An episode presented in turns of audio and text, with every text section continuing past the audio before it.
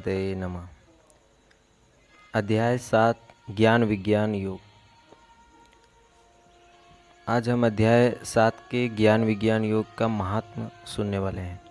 तो चलिए शुरू करते हैं। भगवान शिव कहते हैं, पार्वती, अब मैं सातवें अध्याय का महात्मा बतलाता हूँ, जिसे सुनकर कानों में अमृत राशि भर जाती है।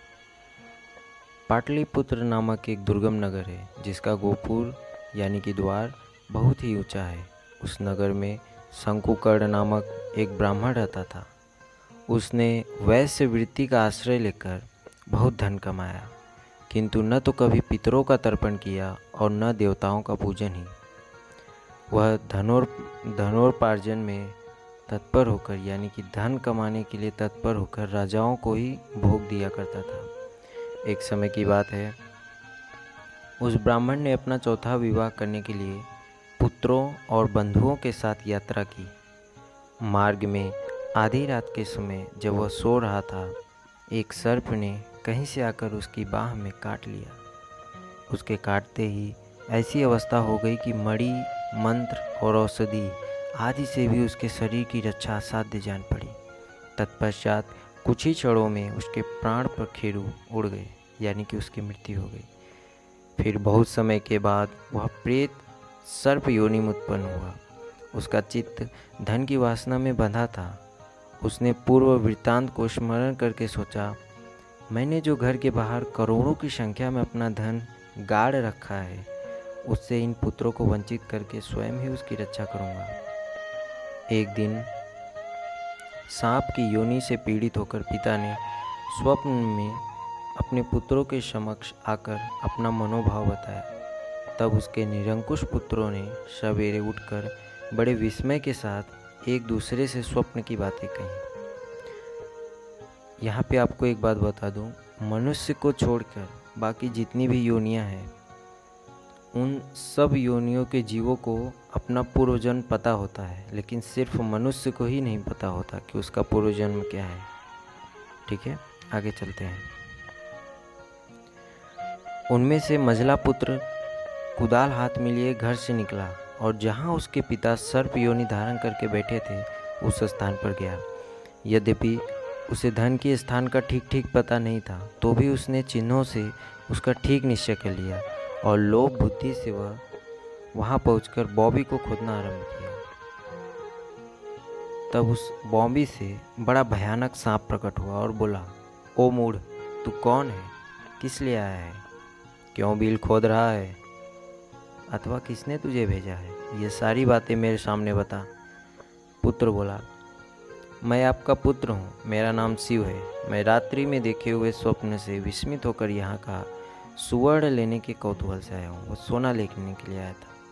पुत्र की यह वाणी सुनकर वह सांप हंसता हुआ उच्च स्वर से इस प्रकार स्पष्ट बोला, यदि तू मेरा पुत्र है तो मुझे शीघ्र ही बंधन से मुक्त कर। मैं पूर्वजन के गाड़े हुए धन के ही लिए सर्प योनि उत्पन्न हुआ हूँ। पुत्र ने पूछा, पिताजी, आपकी मुक्ति कैसे होगी? इसका उपाय मुझे बताइए, क्योंकि मैं इस रात में सब लोगों को छोड़कर आपके पास आया हूँ। पिता ने कहा, बेटा, गीता के अमृत में सप्तम अध्याय को छोड़कर मुझे मुक्त करने में तीर्थ, दान, तप और यज्ञ भी सर्वथा समर्थ नहीं है। केवल गीता का सातवां अध्याय ही प्राणियों के जरा मृत्यु आदि दुख को दूर करने वाला है। पुत्र, मेरे श्राद्ध के दिन सप्तम अध्याय का पाठ करने वाले ब्राह्मण को श्रद्धापूर्वक भोजन कराओ। इससे निसंदेह मेरी मुक्ति हो जाएगी। वत्स, अपनी शक्ति के अनुसार पूर्ण श्रद्धा के साथ वेद विद्या में प्रवीण अन्य ब्राह्मणों को भी भोजन कराना। सर्प योनि में पड़े हुए पिता के ये वचन सुनकर सभी पुत्रों ने उसकी आज्ञा के अनुसार तथा उससे भी अधिक किया।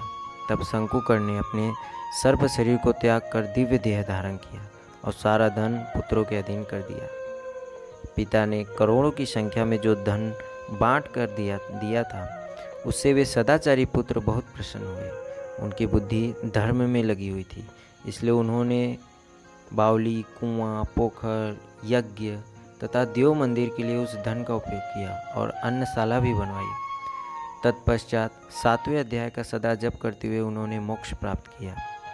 हे पार्वती, यह तुम्हें सातवें अध्याय का महात्मा बताया गया है, जिसके श्रवण मात्र से मानव सब पातकों से मुक्त हो जाता है। ओम नमः शिवाय। यहाँ पे मैं आप लोगों को बता दूँ कि जो लोग सर्वे फॉर्म को भरे हैं और या जो अभी भरने वाले हैं, उनको एक फ़ायदा होगा और वो फ़ायदा अभी नहीं बताऊँगा। और अगे, अगर आप सर्वे फॉर्म भरना चाहते हैं तो आपको बता दूँ कि आप किसी भी अगर मतलब हब ऊपर ऐप पे अगर आप ये सुनते हैं, तभी तो भी मतलब तभी आप ये फॉर्म भर सकते क्योंकि बाकी सब में लिंक जनरेट होने वाला भी सिस्टम यहाँ पे नहीं है। इसलिए मैंने क्या किया, अपने यूट्यूब चैनल वासुदेव सर्वमिति के सबसे लेटेस्ट वीडियो में उस फॉर्म का लिंक भरा है। और आपको बता दूँ, जो भी व्यक्ति अगर सर्वे फॉर्म में भरता मतलब अपना फीडबैक सर्वे फॉर्म में भरता है, मात्र दो मिनट लगेंगे। उसको आने वाले समय में एक बहुत ही बड़ा लाभ होगा, और वो लाभ बताऊँगा ज़रूर, पर अभी नहीं। अब तक आपने सुना, इसके लिए धन्यवाद। जय श्री कृष्ण।